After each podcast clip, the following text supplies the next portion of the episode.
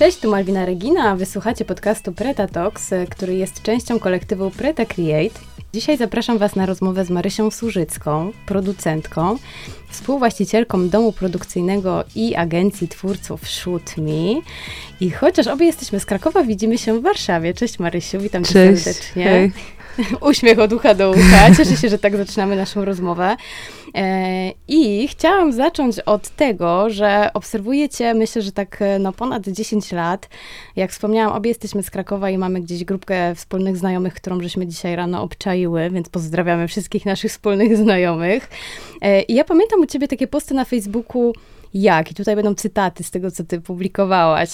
Hej, czy ma ktoś z was może helikopter? Hej, potrzebuję kuli disco. Hej, czy ktoś z Was jest profesjonalną łyżwiarką? Szukam iluzjonisty. Szukam odważnego kotka. Szukam chłopaka do produkcji. czy, czy to jest może najlepsze podsumowanie pracy producenta? W ogóle fajnie, że zrobiłeś taki research. Wiadomo. E, super.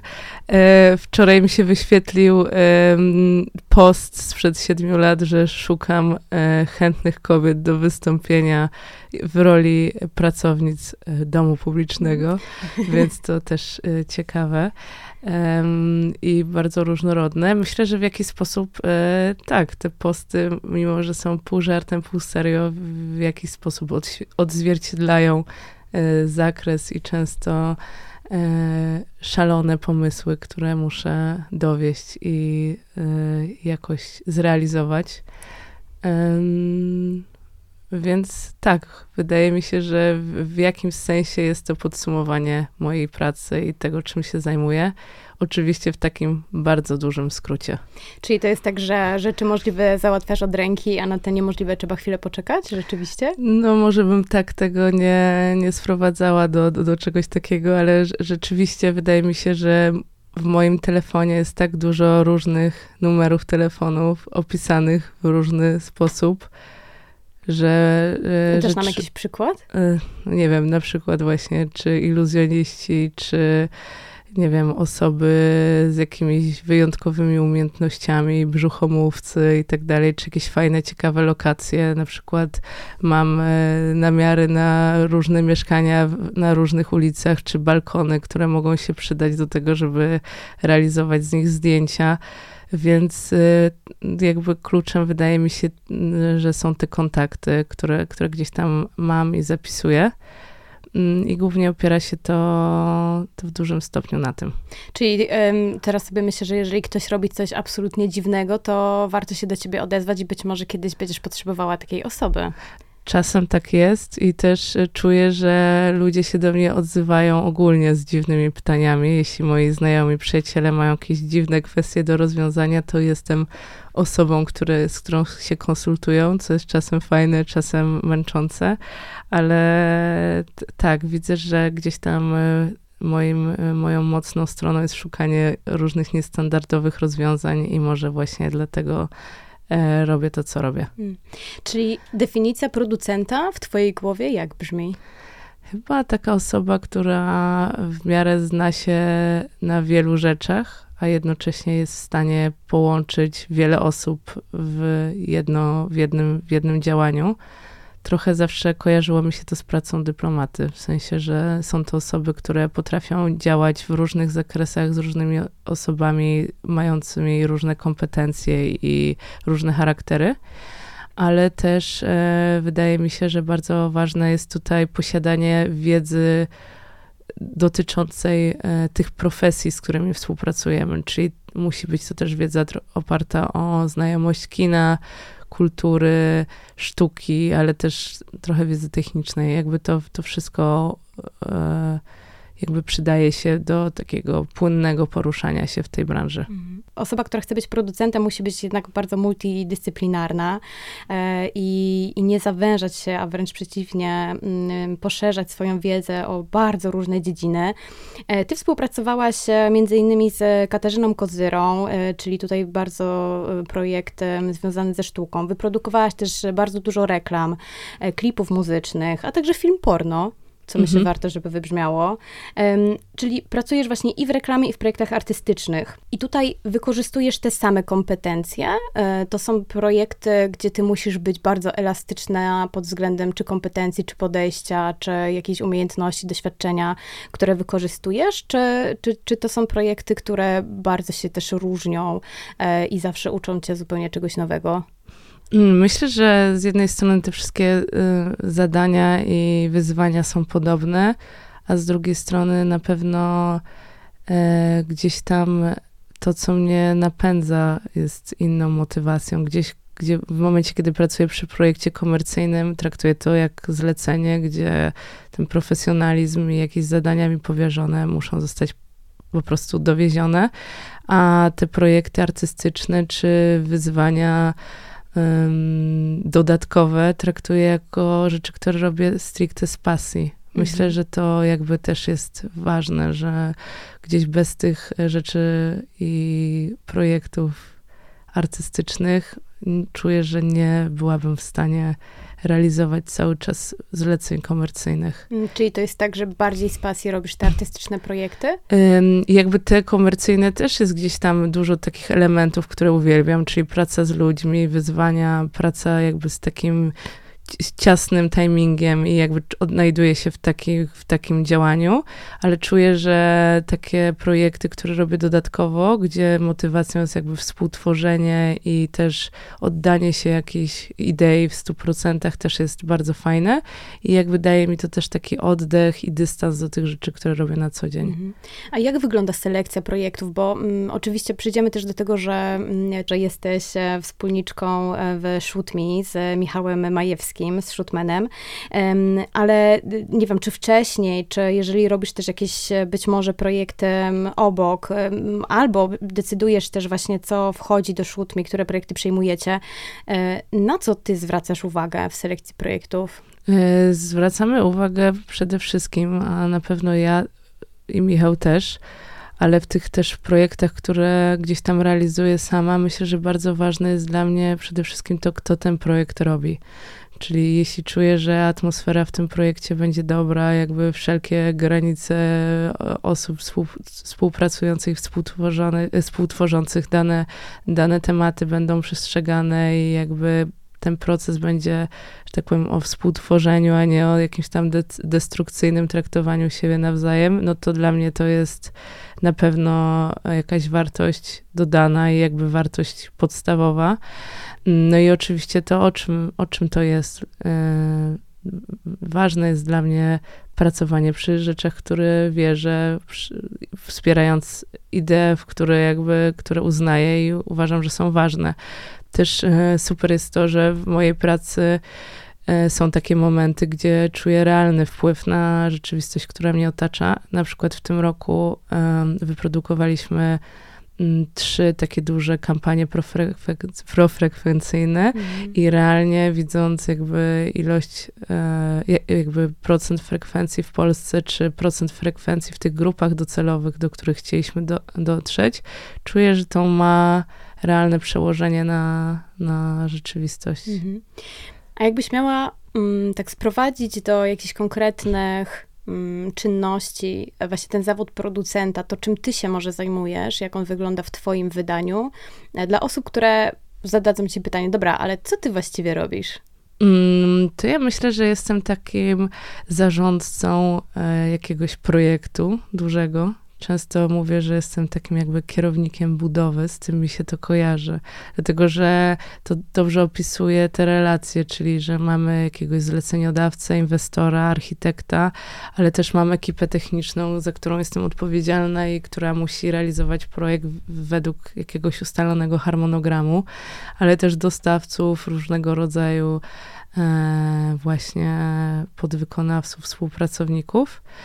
E, więc opisałabym to w sposób następujący. Zajmuję się jakby dowiezieniem tematu dla klienta, gdzie muszę uznać jakby i brać pod uwagę wpływ twórców, współtwórców, artystów w danych projektach, ale też jestem odpowiedzialna za utrzymanie takiego e, dobrego workflow, harmonogramu, budżetowanie tych wszystkich projektów. Jestem odpowiedzialna za całą stronę prawną No i tak.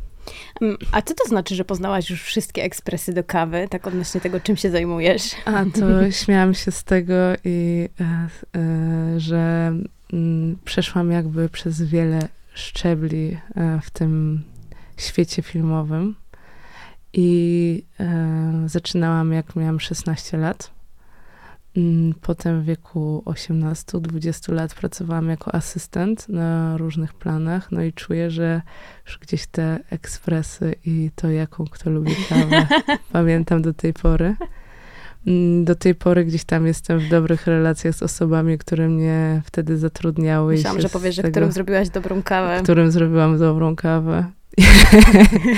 I y, bardzo mnie to bawi, że, że, że też mam takie doświadczenie, jakby, że czuję, że, że gdzieś tam ta droga, tą drogę przebyłam.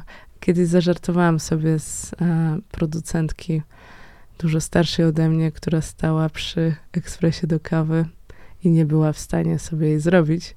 I mówię jej, Widać, że się zaczynało od kierowniczego stanowiska.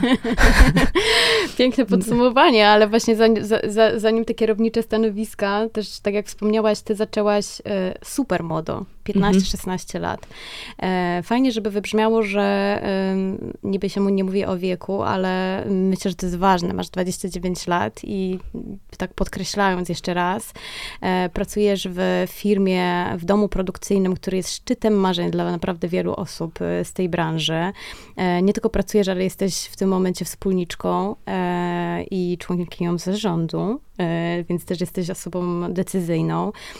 Jest też, dostałaś też nagrodę Ad Woman w kategorii Young. Mhm powtarzam, masz 29 lat, ja mam 33 i wiesz, aż troszkę mnie tak po prostu to mrozi i się zastanawiam, czy, czy, czy coś mnie ominęło, ale oczywiście to tak pół żartem. E, ale Marysia, skąd takie, nie chcę powiedzieć ciśnienie, bo to jest bardzo złe słowo, ale skąd takie taki motor do działania już w wieku 16 lat. Y, co cię tak drive'owało? Y, bo ty, bo ty już wtedy zaczęłaś robić te rzeczy, które doprowadziły cię do momentu, który, w którym jesteś teraz. Ja w wieku 16 lat naprawdę miałam jakieś FIFA Rafa w głowie i zupełnie nie wiedziałam, co chcę robić. Się zastanawiam też, skąd w ogóle taki jasny obraz tego, dokąd zmierzasz.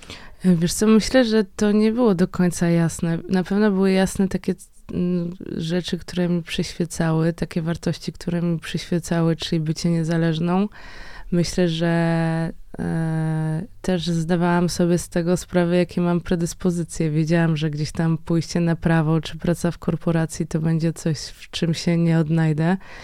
Więc e, nie było to umotywowane jakimś niesamowitym celem, chęcią, nie wiem, zdobycia Oscara, wręcz wiedziałam, że raczej takie rzeczy są bardziej niemożliwe niż możliwe. I no chociaż się zetknęłaś z polskim Oscarem. Mm, tak, pracowałam właśnie z, zostałam zatrudniona przez panią Ewę Puszczyńską, która jest producentką Idy. I potem realizowałam e, jeden film z jej ekipą i śmiesznie, bo ten Oscar za Idę podtrzymywał drzwi E, w, w razie przeciągu. Jest to udokumentowane zdjęciami. Bardzo to jest ciekawa historia. E, ale wydaje mi się, że nie chcę mówić, że wszystko to wydarzyło się przez przypadek, bo myślę, że włożyłam w to bardzo dużo swojej pracy i też pamiętam momenty, gdzie, nie wiem, szłam na imprezę z moimi znajomymi i wszyscy mieli mnóstwo siły na na to, żeby szaleć przez cały weekend, a ja po prostu byłam po mega ciężkim tygodniu i czułam, że popłacam takie konsekwencje, że tak powiem, zdrowotno yy, zmęczeniowe tym, co robię. Też cieszę się, że jakoś w ostatnich latach udało mi się to ustabilizować, ale mam też takie poczucie, że chyba jestem taką osobą. Myślę, że gdyby ktoś teraz powiedział mi, że mam prowadzić kwiaciarnię albo kawiarnię, to ona też by była poprowadzona w taki sposób maksymalny. To nie chodzi o parcie na jakieś konkretne cele, czy nie wiem, mm, chęć jakby uzyskania jakiegoś tytułu czy nominacji, co jest super miłe, ale do mnie to tak naprawdę trochę nie dociera. Mam takie poczucie, że mm, w jakiś sposób ciężko mi samej o tym mówić. e, jakby nie, nie jest to dla mnie w, tak w sumie cały czas oczywiste, że te rzeczy mają miejsce. Ale cały czas, właśnie pomimo tylu lat też w branży i pomimo tego, że no być może właśnie tak jak powiedziałam, nie, gdzieś to shoot mi na pewno jest e, właściwie wierzchołkiem jakiejś takiej góry, na którą się wychodzi. Dalej masz cały czas takie poczucie drive'u, motywacji i tego, że chcesz jeszcze więcej, no tak, właśnie więcej, więcej czego? Więcej fajnych projektów, jakieś takie cele, ambicje? Wiesz co, ja czuję, że strasznie lubię wyzwania, jak są jakieś takie trudne case'y do rozwiązania, albo jakieś trudne tematy, jakieś projekty, które się wydają nie, nie, nie do zrealizowania. Ktoś przychodzi na przykład z tym, że od roku próbuje coś zrobić i mu się nie udaje, a ja jestem w stanie to wspiąć w, w miesiąc, w kilka miesięcy, no to to jest dla mnie napędzające na pewno. Czyli kręcicie ten moment, kiedy ktoś przychodzi i trochę daje ci do zrozumienia, tego nie da się zrobić, a ty mówisz watch me, dajcie mi 10 Myślę, minut. Że, że lubię to. Myślę, że to mnie na pewno w jakiś sposób niesie, jakby tak, takie stawianie sobie challenge'u po prostu sama ze sobą. Ale mm, to, co wydaje mi się e, też ważne, że ja, wychodzę z założenia, że chciałabym cały czas się rozwijać. W sensie nie dotyczy to tylko i wyłącznie mojej pracy. Mam gdzieś takie poczucie, że chciałabym cały czas się uczyć. Dotyczy to wszy wszystkiego, co mnie otacza. Jakby e, rzeczy, które mnie interesują, um, osób, które są wokół mnie. Chciałabym coraz więcej poznawać i coraz więcej doświadczać każdym aspekcie. Myślę, że też w aspekcie zawodowym. Nie chciałabym się zatrzymać nigdy.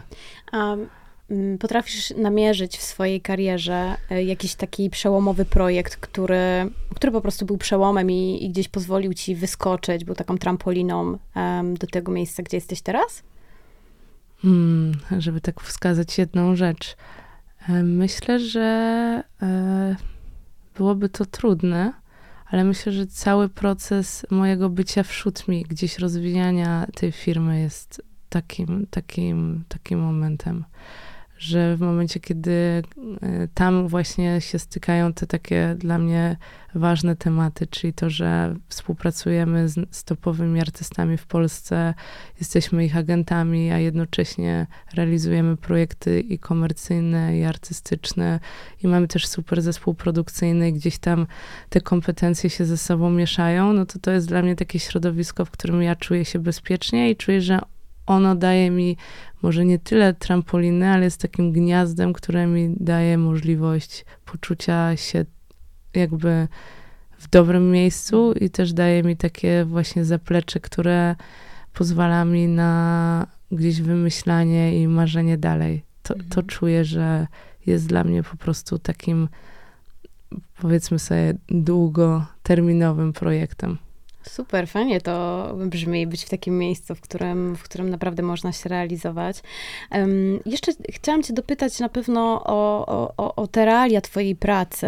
Um, masz jakiś um, pomysł na to, jakie cechy, może też właśnie z własnej obserwacji siebie samej, jakie cechy trzeba mieć, żeby pracować jako producent? Bo myślę, że to jest taka praca, gdzie rzeczywiście trzeba przyjść z konkretnymi kompetencjami, cechami charakteru też, e, umiejętnościami? No to są chyba dwie szkoły, bo jest taka jedna szkoła, która właśnie e, mam gdzieś tam poczucie, tworzy na start już producentów, którzy są po prostu producentami, czyli osobami, które potrafią rozmawiać, rozwiązywać jakieś trudne sytuacje i zachowywać się w jakiś taki właśnie sposób dyplomatyczno-asertywny. A jest ta druga szkoła, którą ja bardziej e, gdzieś tam wyznaję, czy z której się wywodzę, czyli jakby przejście i zrozumienie tego środowiska od podszewki. Czyli od ekspresu do kawy. Od ekspresu, dokładnie. I gdzieś tam wydaje mi się, że to daje ci też zrozumienie sytuacji, w której są potem osoby, które gdzieś tam pracują z tobą, w relacji pod tobą, czy, czy po prostu jakby jesteś bardziej świadoma tego, jak funkcjonuje też twój zespół. Mhm. Na konferencji Power On miałaś wystąpienie na temat empatii. To też mi się wydaje, że to jest e, cecha, która w ogóle jest e, jedną z kompetencji przyszłości i tak pokazują raporty, ale to też jest w ogóle cecha, na którą coraz więcej też się zwraca uwagi, bo mm, nawet z takiej perspektywy, gdzie wchodzimy do świata, e, w którym będziemy współistnieć i współżyć razem z AI, ze sztuczną inteligencją, która nie ma empatii, to, to jest coś, co nas rzeczywiście wyróżnia i coś, co, co, co zawsze będzie takim czynnikiem ludzkim. W twojej pracy ta empatia rzeczywiście na co dzień ma tak ogromne znaczenie? Znaczy, wydaje mi się, że w każdej pracy, a zwłaszcza w, w ogóle w relacjach międzyludzkich, myślę, że to ma ogromne znaczenie, zwłaszcza w takiej pracy, gdzie gdzieś to wszystko na tych relacjach się opiera, opiera się na zaufaniu, opiera się na działaniu w grupie, ale też często opiera się na działaniu w bardzo jakby niesprzyjających warunkach, warunkach stresu, warunkach jakiegoś ciasnego timingu, e, w warunkach wielu zmian w momencie, kiedy jakby ten zespół trzyma się razem i każdy rozumie drugą stronę, no to to ma szansę funkcjonowania, no bo jakby ja rozumiem twoje potrzeby, ty rozumiesz moje i gdzieś tam idziemy w tym samym kierunku. Jakby brak tego, brak tej empatii, moim zdaniem jest tutaj jakimś takim bardzo podstawowym błędem, który jakby spowalnia w ogóle też już wydajność i, i spowalnia tempo realizowanych zadań. Jakby to, to wiadomo, że to chodzi też o to, że po prostu uważam, że z ludzkiego punktu widzenia powinniśmy być wobec siebie empatyczni, ale też z mojego doświadczenia zawodowego widzę, że taka atmosfera realnie sprzyja su, su, su, jakby sukcesowi. Mhm. A co ze stresem, e, odpornością na stres? Bo w mojej opinii, gdzieś takiej zupełnie z boku, wydaje mi się, że to jest super stresująca praca. Jest to bardzo stresujące. Ja nawet już tak tego chyba nie odczuwam już jesteś taka obojętna Właśnie, te wszystkie Nie, A no. może już po prostu, wiesz, już nic cię nie zaskoczy w tej pracy. Nie, są momenty, w których, których się denerwuję y, i nawet, mm, że tak powiem, jestem zaskoczona, że sobie mogę powiedzieć, o, teraz się denerwuję tak, jak denerwowałam się 4 lata temu, gdy dało, działo się to i to, więc są jeszcze takie rzeczy, że czuję, że mimo tego, że gdzieś tam mam więcej doświadczenia i y, więcej sytuacji już jest za mną, to dalej mnie to zaskakuje czasem, jak potrafię zareagować na dane informacje, dane wydarzenia, ale wydaje mi się, że... Mm, jakoś chyba takie podejście też, w sensie traktuję to na serio, ale z drugiej strony wiem, że to nie jest koniec świata. Jakby zawsze myślałam o tym, że nie zajmujemy się jakąś ewakuacją bombardowanego miasta, mm. tylko realizujemy projekt, bez którego świat dalej będzie funkcjonował. Więc też ustawienie sobie jakiegoś takiego priorytetu, zrozumienie też, dlaczego na przykład ktoś, kto wywiera na nas presję, tę, tą presję sam na sobie ma. Mhm. Jakby takie rozłożenie tego na czynniki pierwsze bardzo mi pomaga. Tak, bo czasem się okazuje, jak sobie tak siądziemy i naprawdę się zastanowimy nad tym stresującym czynnikiem, nagle się okazuje, że to jest w ogóle jakieś coś zupełnie abstrakcyjnego, nie? I że to nie dość, że nie ma wpływu na nasze życie tak długoterminowo, że nasze życie się nie skończy, jeżeli nie załatwimy danej sytuacji, mhm. tylko po prostu będziemy działać dalej, e, albo właśnie postawimy sobie na zasadzie porównania z jakimiś rzeczywistymi, realnymi problemami, których we współczesnym świecie i dzisiaj totalnie nie brakuje, to ja też mam takie poczucie czasem, że sobie myślę, Malwa, o co chodzi w ogóle, przecież to jest abstrakcja, to, to, to nie jest żaden problem, to nie jest żaden stres, no nie? Mimo, że się wydaje, że po prostu to jest coś, co w ogóle um, zaraz skończy się nasz świat jakiś tam, tak. nie? To, to, to, mhm. to, jest, to jest niesamowite. No ale dobra, no to odnośnie tego stresu muszę cię zapytać o jakieś takie najbardziej absurdalne rzeczy, które musiałaś załatwić na jutro. Mm. Oprócz helikoptera. Oprócz helikoptera. Przypominam sobie taką sytuację, że kiedyś mieliśmy zdjęcia na jakiejś ulicy i przyjeżdżamy tam, a rano ściągają z niej asfalt. I jest wielki remont i to jest ulica w centrum Warszawy i pamiętam, że e, z Magdą, którą właśnie pracujemy razem, e, no po prostu musiałyśmy dogadać całą budowę, żeby przesunęli te remont drogi od Jak to się robi? Podchodzi się do panów, do kierownika budowy, uśmiecha tak. się szeroko i mówi, No są dobry. różne metody. Są metody właśnie na twardziela, są metody na, no bardzo różne właśnie na, na zagubioną osobę, zagubioną dziewczynę. Więc... A bo ty masz umiejętności aktorskie. Tutaj Rysiu nam e, w tle. Tak. Pozdrawiamy Rysia. Rysia musicie obczaić po prostu, nie wiem, czy na Instagramie, czy na Facebooku Marysi. Po prostu on jest gwiazdą, więc w różnych miejscach um, Warszawy możecie go, go spotkać i gdzieś w różnych relacjach innych osób. To mój piesek, dla tak. jasności. Ryszard, e, Ryszard Marysi. Tak, absolutnie, absolutnie. E, ty masz umiejętności aktorskie, czyli one się w, takim, e, w takich sytuacjach chyba przydają. Wiesz co, myślę, że gdzieś mam dość specyficzne poczucie humoru i może to jest głównie na tym oparte. E, ale tak, myślę, że jakiś tam luz i to, że mm, w pewnych momentach muszę, wiem, że muszę wejść gdzieś na pewniaka, na pewno, na pewno jest, że tak powiem, tutaj mocną stroną i pomocą. Czy potrafisz być taka twarda, też decyzyjna? W jednym z wywiadów powiedziałaś, że w ogóle decyzyjność to jest um, jedna też z takich najważniejszych cech w ogóle, którą albo trzeba mieć, albo sobie wyrobić, e, ale to jest twoja mocna strona, czy musiałaś się ja tego nauczyć? Ja jestem zodiakalną rybą, więc gdybym się trzymała tego, jakie są moje cechy osobowości, to myślę, że bym siedziała teraz w bibliotece i czytała piękny wiersz.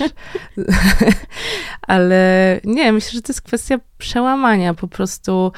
Trochę to jest wszystko o tym, że jesteśmy ludźmi i mamy jakieś cechy charakteru, czy jakieś predyspozycje, które są nasze, takie prywatne. Na przykład wydaje mi się, że ja prywatnie jestem bardzo emocjonalną, wrażliwą i delikatną osobą, a gdzieś tam w tym życiu zawodowym, no muszę taka być, bo inaczej to nie ma, to, to się nie wydarzy. No też Jestem odpowiedzialna za mój zespół, jestem odpowiedzialna za naszą wspaniałą ekipę produkcyjną, z którą pracuję, no i ja im nie mogę pokazać, jest jakiś fuck up, no i co ja mam powiedzieć, koniec świata i płakać i, i ten, nie, no ja muszę po prostu trzymać tą gardę też dla ich poczucia tego, że jest wszystko pod kontrolą, jakby wydaje mi się, że to o to chodzi, że takie zachowanie zimnej krwi jest tutaj dość istotne, ale ono absolutnie nie wynika z tego, że czuję, że jestem taką osobą, chociaż pewnie może dla kogoś w zawodowy sposób takie wrażenie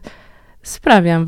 Też wydaje mi się, że sprawiam wrażenie osoby takiej dosyć nieprzejmującej się rzeczami, a też wcale tak nie Właśnie miałam, miałam powiedzieć ci, bo być może o tym nie wiesz, ale kiedy robiłam research i rozmawiałam z różnymi ludźmi e, na twój temat, to, mm, to, to, to, wszyscy reagowali, o Marysia, Marysia, najfajniejsza osoba na świecie. I się zastanawiam, jak ty to robisz? Jak ty to robisz? Czyli, że tutaj musisz zarządzać zespołem, musisz czasem pewnie też tupnąć nogą, podjąć właśnie jakąś decyzję, która nie jest może wygodna dla wszystkich, a ostatecznie wszyscy po prostu chcą się grzać w twoim cieple, które które rzeczywiście od ciebie bije. Mm, wiesz co, to bardzo miłe, że tak ludzie mówią. E, musisz mi powiedzieć kto.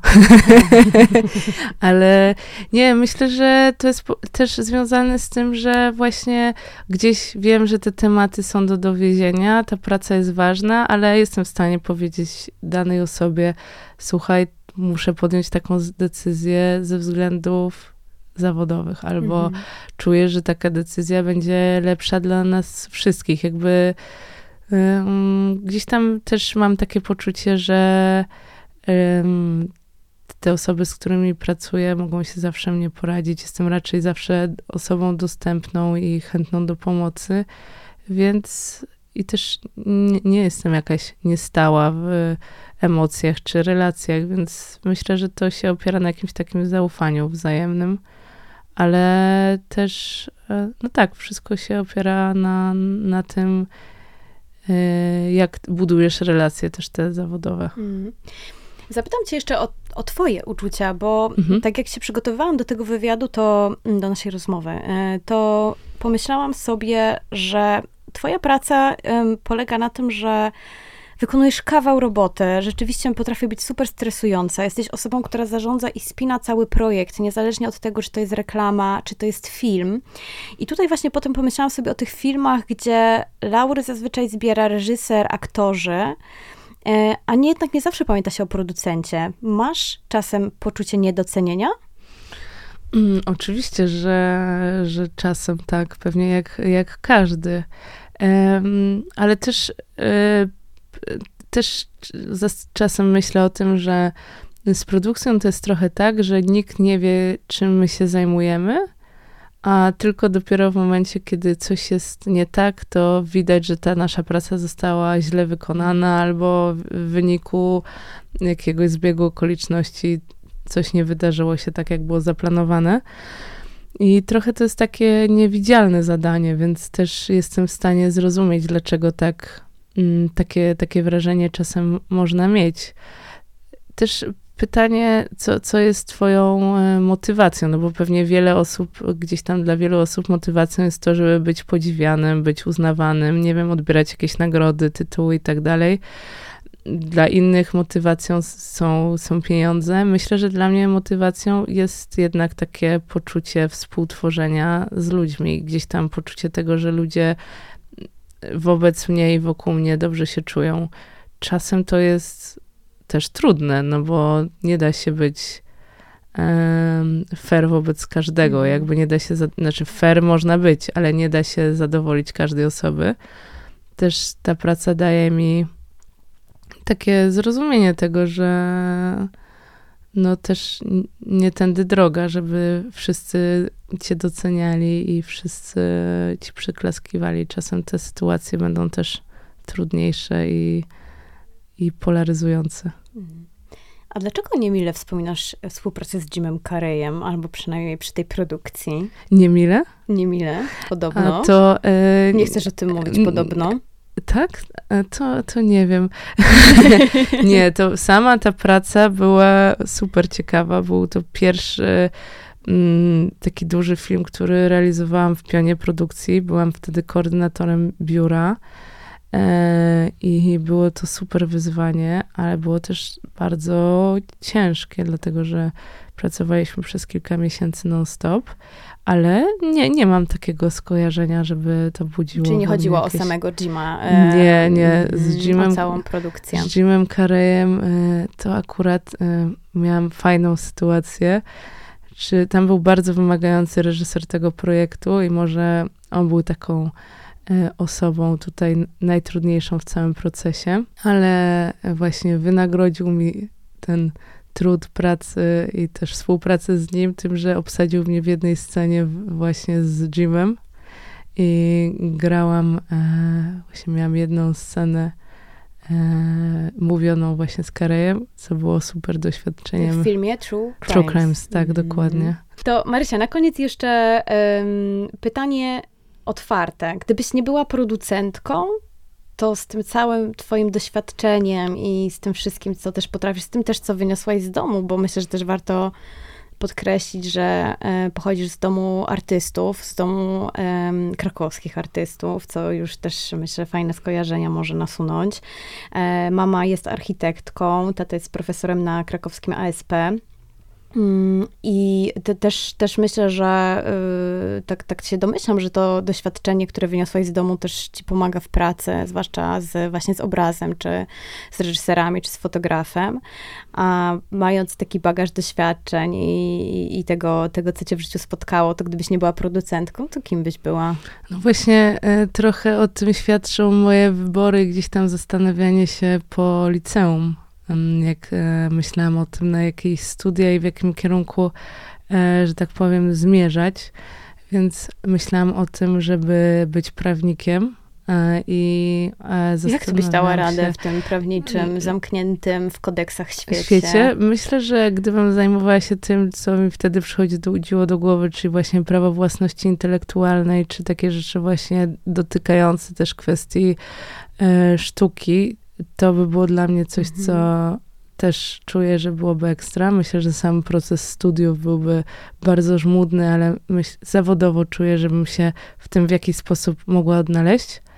i dalej mnie to interesuje i też czuję, że to jest jakiś tam aspekt, który też pomaga mi w mojej pracy, w sensie, że te kwestie prawne, kwestie takie formalne też są gdzieś tam obiektem moich, e, moich pasji. Ale mm, tak, takim drugim e, zawodem czy profesją, o której myślałam, to właśnie mm, byciem dyplomatą, czyli osobą, której działania opierają się na jakimś działaniu w różnych sytuacjach, niekoniecznie w sytuacjach spokoju, tylko też w sytuacjach jakiegoś konfliktu. Mm, I gdzieś tam ostatnio zastanawiałam się, jak mogłabym wykorzystać moje skille. I nawet sobie myślałam, że może powinnam zmienić swój zawód i pracować w ONZ i działać na rzecz jakichś rzeczywiście pożytecznych tematów, gdzie te moje umiejętności organizacyjne mogłabym spożytkować w ten sposób. Czyli masz w sobie jakieś poczucie misji. Trochę tak, myślę, że, że na pewno. Ale myślę, że to, co robisz, to jest też jakaś, jakaś misja i też dużo, dużo dobrego robicie, nie tylko w branży rozrywkowej, ale dla, dla, dla całej też branży w ogóle kreatywnej, nie? Tak, Że nie. Czuję taką odpowiedzialność też kształtowania tego środowiska, zwłaszcza tego młodego pokolenia, taki, osób takich jak ja, które gdzieś tam wchodzą na te stanowiska coraz wyżej i mają też szansę wprowadzenia zmian w tej branży. Mm, no ale myślę, że każdy z nas w zakresie pracy, którą wykonuje, jest też jakby ma jakąś swoją misję. Myślę, że tę misję możemy też realizować mm, na podstawie relacji z ludźmi wokół siebie codziennych. Więc tak czuję. Pięknie. Dziękuję Ci Dziękuję bardzo. bardzo. Taka super ciepła rozmowa. Empatia bije z każdej strony. Marysia Służycka była moją gościną. Thank you. Bye.